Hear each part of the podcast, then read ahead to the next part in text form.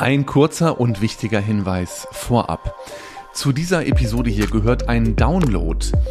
Den findest du unten in den Show Notes. Äh, auf den kannst du über den Link zugreifen und dann kannst du dir ein passendes Dokument zu dieser Episode herunterladen. In dieser Episode geht es um Teamentwicklung, wie du als Führungskraft dein Team ganz gezielt und zwar passend zur jeweiligen Teamphase weiterentwickeln kannst. Ich grüße dich. Ich bin Matthias Herzberg, dein Impulsgeber hier bei Leidenschaft für Leadership, dem Podcast rund um die Themen Führung, Zusammenarbeit im Team und Kommunikation. Ich habe in den letzten 18 Jahren über 10.000 Führungskräfte trainiert und hunderte Teams gecoacht. Ich sitze in Köln und arbeite bundesweit. In diesem Podcast hier war es mal wieder Zeit für eine richtige Team-Episode. Die kommt heute.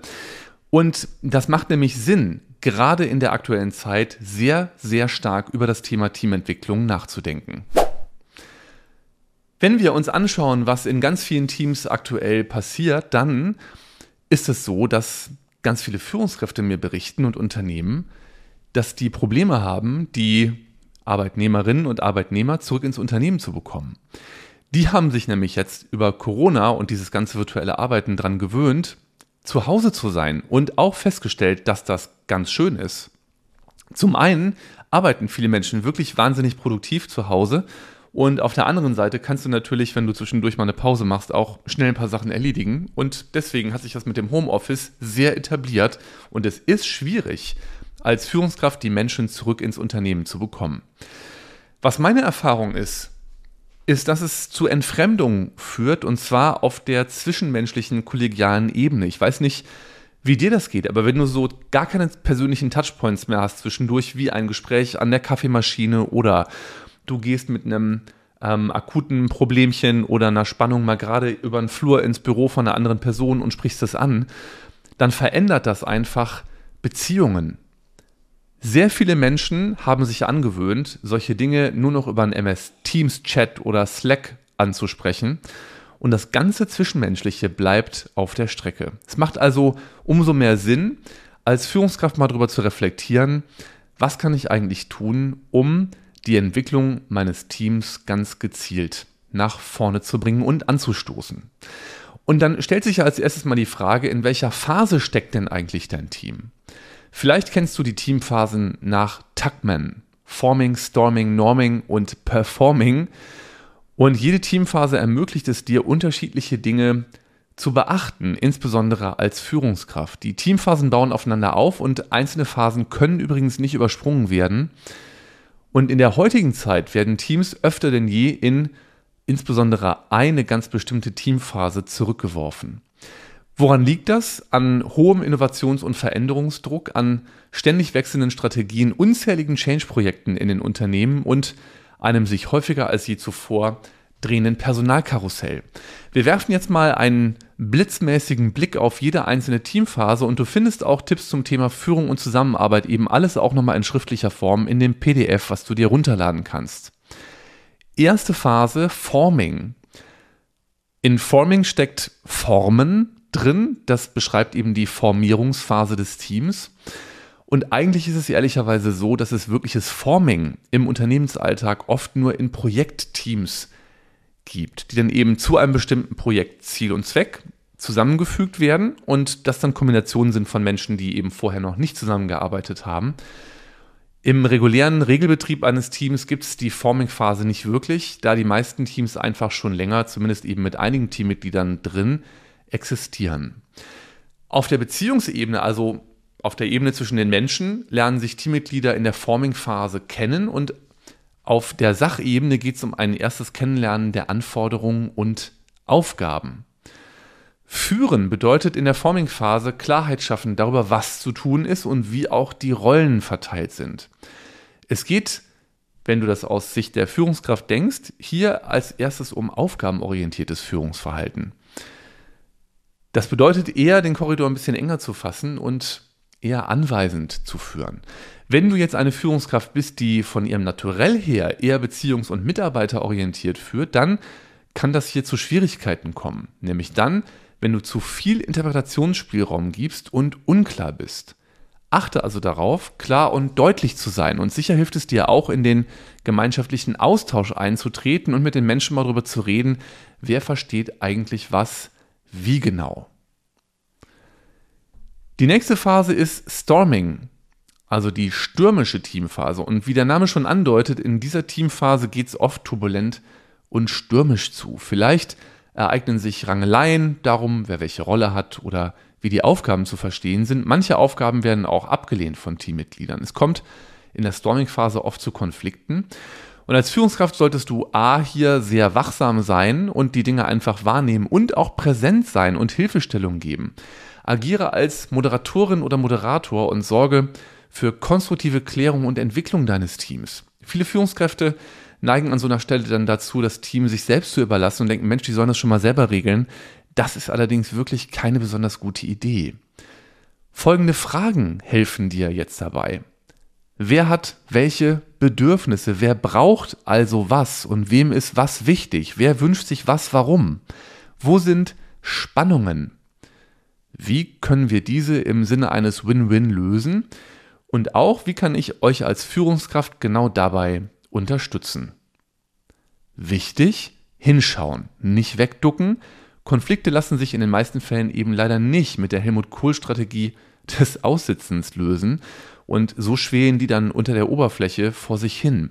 Konflikte auf der Beziehungsebene exportieren sich übrigens auch gerne auf die Sachebene und schmälern so die Produktivität. Norming-Phase. Phase Nummer 3. Oft ist es so, dass die Storming- und die Norming-Phase so nahtlos ineinander übergehen. Die zeichnen sich eben durch so einen fließenden Übergang aus. In der Norming-Phase erschafft das Team seine Norm, trifft also Absprachen und Vereinbarungen zur Zusammenarbeit. Die ergeben sich ganz oft aus der Storming-Phase. Du kannst dir das so vorstellen, da ist ein Konflikt, in dem sich Spannungen entladen und wenn der gut moderiert wird, dann mündet die Diskussion relativ automatisch in der Frage, wie wollen wir eigentlich zusammenarbeiten. Diese Vereinbarung kann man gemeinsam und ganz gezielt entwickeln und dann übrigens auch aufschreiben. In ganz vielen Organisationen fahren immer noch irgendwo Flipcharts rum, also ganz altmodisch mit Papier. Das ist echt das, was ich empfehle. Und ich empfehle euch wirklich auch, dass ihr in einem Raum zusammenkommt, in dem ihr das dann gemeinschaftlich macht. Drei weitere Empfehlungen möchte ich dir geben für die Norming-Phase. Die wird übrigens oft, wenn die besprochen wird in Büchern zum Thema Führung, ein bisschen unterschätzt und gar nicht so ausführlich beredet. Dabei ist die wirklich wichtig, eben weil die das Resultat aus dem Storming sein kann. Erste Empfehlung, entwickelt ein Purpose Statement für euer Team. Ein Purpose Statement beschreibt Sinn und Zweck eures Daseins als Team, also was ist euer Warum, das beschreibt, wer ihr seid und welche Mission ihr verfolgt. An der Stelle ist mir wichtig zu sagen, das geht weniger darum, dass ihr das als so ein Werbestatement nach außen dann einsetzt, was man auch tun kann, um in der Organisation Klarheit zu schaffen. Erstmal geht es aber darum, dass ihr selber euch Klarheit verschafft. Also das ist ein interner Prozess erstmal für euch. Und wenn man das Warum klar hat, dann leitet sich eben der ganze Rest daraus ab. Vielleicht kennst du Simon Sinek, den berühmten Organisationspsychologie-Professor aus den Staaten, ein junger, guter Typ.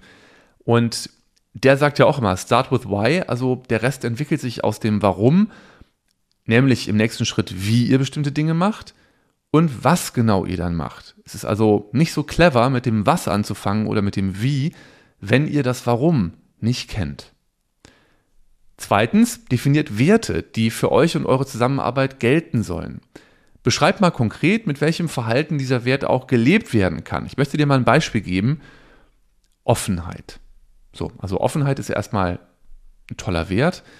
Wenn ihr dann eine Verhaltensbeschreibung zufügt und zum Beispiel sagt, in Konfliktfällen gehen wir offen aufeinander zu, dann könnt ihr im nächsten Step mal ein Antiverhalten beschreiben. Wir verschweigen Spannungen und reden übereinander und nicht miteinander. Und im dritten Schritt könnt ihr mal beschreiben, in welchen Situationen es ganz besonders darauf ankommt, diesen Wert zu leben. Also das ist mega spannend und bringt euch wirklich nach vorne, weil ihr euch auf der Verhaltensebene mit diesen Werten befasst. Drittens, und das ist natürlich jetzt mein Spezialgebiet, denkt mal über die Durchführung eines Teamworkshops nach, wo ihr mal einen Tag zusammenkommen zur Reflexion und Weiterentwicklung der Zusammenarbeit als Team. Ich empfehle dir, komm gerne bei Bedarf auf mich zu. Matthias at matthias-herzberg.de ist meine E-Mail-Adresse. Matthias mit Doppel-T und H at matthias-herzberg.de. Einfach Mail schreiben und sich mit mir für einen virtuellen Kaffee verabreden, denn von mir moderierte Teamworkshops sind legendär. Warum? Weil die am Ende des Tages sehr viel gebracht haben mit konkreten, ausgeplanten Roadmaps und ähm, Arbeitspaketen. Letzte Phase, Phase Nummer 4. Also welche Phasen hatten wir schon? Forming, Storming, Norming und jetzt kommt Performing. Und das ist relativ kurz erklärt. Erst nach den ganzen vorherigen drei Phasen kann das Team in genau diese Phase Performing, nämlich die Phase der Leistungserbringung, eintreten. Ich möchte gerne am Ende noch ergänzende Gedanken mit dir teilen. Ich habe das zu Beginn der Episode schon erwähnt. Teams fallen häufiger als jemals zuvor aus der Performing-Phase zurück in frühere Phasen und ich muss das eigentlich genauer ausdrücken, in eine ganz bestimmte frühere Phase. Es kann dich nämlich aus anderen Phasen rauskicken in die Storming-Phase. Das passiert immer dann, wenn es zu Veränderungen auf jetzt zwei unterschiedlichen Ebenen kommt. Entweder es gibt Veränderungen auf der Sachebene. Das bedeutet, das Team hat plötzlich veränderte Anforderungen, andere Aufgaben, Strategien und Ziele haben sich verändert. Oder aber es gibt einen Wechsel im personellen Gefüge des Teams. Das bedeutet, die Beziehungsebene ist betroffen und als Beispiele Teammitglieder verlassen das Team oder neue Kolleginnen und Kollegen fangen an oder auch die Führungskraft des Teams hat sich verändert. Ihr Lieben, natürlich ist es jetzt so, ähm, Teams, für die sich dauernd alles ändert, die können nicht in die volle Leistungsfähigkeit kommen. Das ist dann so, als würdest du in dem Ruderachter, ich habe ja lange Zeit mit dem Deutschlandachter was zu tun gehabt und habe auch Seminare mit Rudern gegeben, als würdest du in so einem Ruderboot mit acht Leuten oder mit vier Leuten entweder dauernd die Mannschaft durchwechseln oder den Kurs des Bootes verändern. So wirst du natürlich kein Rennen gewinnen. Hier hast du als Führungskraft möglicherweise auch die Aufgabe, mal Dinge im hierarchischen Gebäude deiner Organisation zu eskalieren und in Richtung deiner Führungskräfte zu konfrontieren. Das kann gelegentlich erforderlich sein, da du als Führungskraft eine Fürsorgepflicht gegenüber deinen Mitarbeitenden hast und wenn Dinge partout nicht mehr machbar sind, weil Kapazitäten oder Ressourcen nicht da sind, dann wirst du mit einem ganz bestimmten Satz übrigens keinen Erfolg haben. Es ist der Satz, eigentlich geht das nicht mehr. Weil, wenn du sagst, dass etwas eigentlich ja nicht mehr geht für dich und dein Team, es dann aber doch wieder und wieder so ist, dass ihr dem Unternehmen auf gut Deutsch gesagt den Arsch rettet, dann ist das Learning eben auch genau das, dass es eben doch noch geht. Das ist inkonsequent und damit vollkommen klar, dass, ich gar, dass sich gar nichts ändert, weil sich gar nichts ändern muss. Am Ende einige Fragen zur Reflexion für dich und zum Transfer. Frag dich mal, in welcher Phase befindet sich denn jetzt eigentlich dein Team? Ich wiederhole mal die Phasen, wie die waren. Forming, Storming, Norming oder Performing? Was ist auf der Sachebene? Was ist auf der Beziehungsebene aktuell los?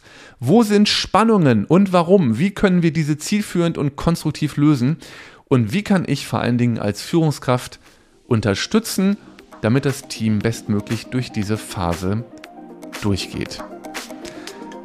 Nochmal zum Thema Unterstützung. Melde dich jederzeit gern, wenn du dir einen kurzen Austausch zu diesem Thema mit mir wünschst. Einfach auf eine virtuelle Tasse Kaffee oder du über einen moderierten Teamworkshop nachdenkst. Das lohnt sich wirklich. Schreib mir einfach eine E-Mail an info at best-patterns.com oder, die ist vielleicht ein bisschen einfacher, matthias at matthias-herzberg.de. Ein kurzes PS. Wenn du jetzt denkst, Mensch, die Folge war super spannend, ich kenne jemanden, für den ist die Episode oder der Podcast ganz generell interessant, dann freue ich mich sehr, wenn du die Episode mit diesem Menschen teilst. Das geht in vielen Playern einfach über den Teilen-Button oder auch indem du den Link zur Episode gerne weiterreichst. Das macht gutes Karma. Bis bald, dein Matthias.